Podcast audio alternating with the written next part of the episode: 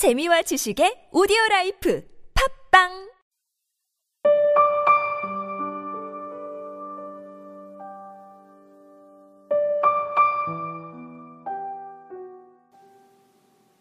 너무 늦게 그에게 놀러 간다.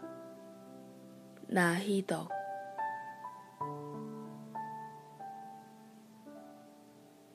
우리 집에 놀러와 목련 그늘이 좋아. 꽃 지기 전에 놀러와. 봄날 나지막한 목소리로 전화하던 그에게 나는 끝내 놀러가지 못했다. 해 저문 겨울날 너무 늦게 그에게 놀러간다. 나왔어. 문을 열고 들어서면 그는 못 들은 척 나오지 않고 이봐 어서 나와.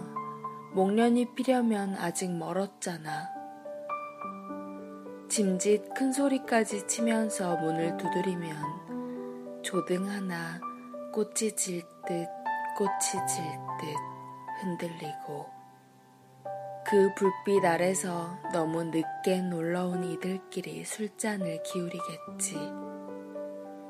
밤새 목련 지는 소리 듣고 있겠지.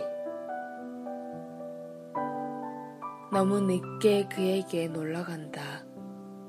그가 너무 일찍 피워 올린 목련끈을 아래로.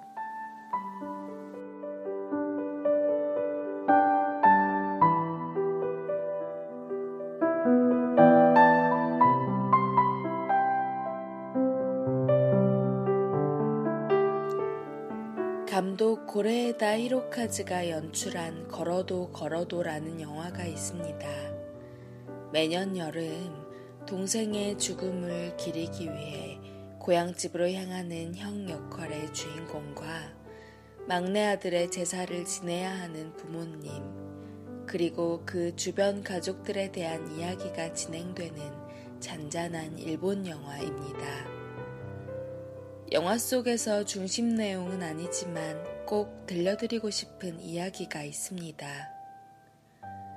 어머니가 TV를 보면서 계속해서 물어요. 그때 우승했던 스모 선수가 누구였지? 이름이 뭐였더라? 아들은 한번 생각해 보긴 하지만 무심히 지나칩니다. 영화 중에 어머니는 한 번 더 묻습니다. 스모 선수가 기억이 날 듯 말 듯한데 기억나지 않는다고. 제사를 지내고 주인공의 새로운 아내와 어머니와의 미묘한 신경전도 지나가고 아들은 자신의 가족들과 함께 집으로 돌아가는 버스를 탑니다. 딱 그렇게 버스에 자리 잡고 앉고 나서야 아들은 아 탄식을 내뱉으면서 말합니다. 스모 선수 이름이 기억났다면서요. 그리고 뒤에 한마디 덧붙이죠. 왜 항상 이렇게 늦고야 말지.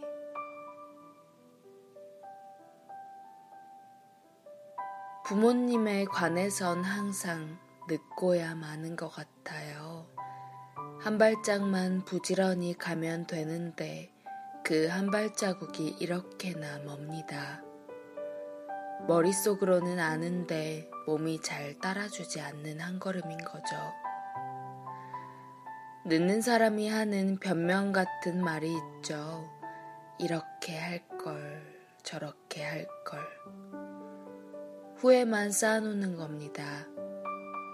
겹겹이 쌓이는 후회에 무거워지는 건 마음뿐입니다.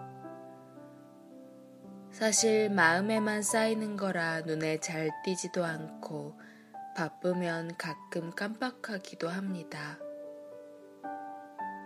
그런데 이게 정말 마음에 쌓이는 거라 시간이 오래 가도 잊혀지지 않아요.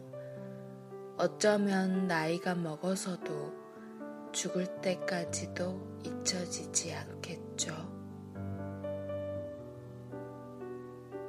여러분이 그 마음의 무게 때문에 술잔을 기울이는 일이 좀 덜 있었으면 합니다. 혼자 있을 때 드리워지는 그림자가 조금 옅어졌으면 합니다. 그러니 오늘은 연락 한번 드려보세요, 부모님한테. 조금 많이 보고 싶다고.